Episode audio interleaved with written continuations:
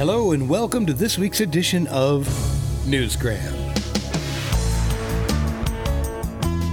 Everyone has a story to tell. I mean, you have led a fascinating life. But being able to share that story, well, that is something else entirely. Because while we all have a story to tell, we aren't all natural born storytellers. Today on Newsgram, we're going to spotlight one of those storytellers, and her name is Donna Clovis. No, hold on. It's Dr. Donna Clovis. Older people that were 100, 104, 105, and all of a sudden they started telling me their stories. And I was like, oh my God, I've got to record their stories. And so she did. And while I do not hold a doctorate, we do share a love of documentaries and good storytelling. Dr. Donna has written at least eight different books, and if you Google her, you'll see what I'm talking about. That's the beauty in this.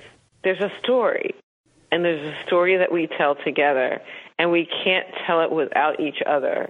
I heard the word highlights the other day, and a fun memory popped into my mind. I was at the dentist, which isn't the fun memory, but I was there in the waiting room, and that's where I discovered Highlights magazine, probably like you. And I just loved it. There were so many cool things in there. Now, I won't go so far as to say that Highlights magazine changed my life, but it did have a profound impact on Donna's. I was eight years old, and I loved to read highlights. And my first piece of writing in poetry was on highlights. And from there, I just kept writing and writing and writing, and it just hasn't ended. Since she was eight years old, she's been writing and now she's all grown up with a ton of stories to share about people and history and culture, most of them in and around Princeton. Her newest book is just out and it's called The Kingfisher. What's it about, Dr. Donna? Well, I think about this. It says the twilight is legendary.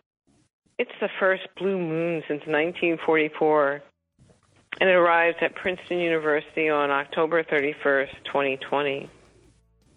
And in this moment, you realize I took you to a place where your mind becomes a book.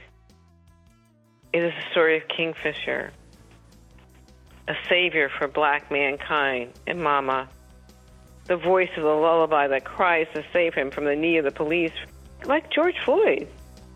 Mama cries to protect her life, his breath, and you you, the reader, participate in this special quest.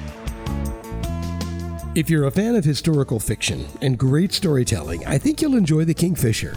Find it wherever you like to shop for books. And that will do it for this week's edition of Newsgram.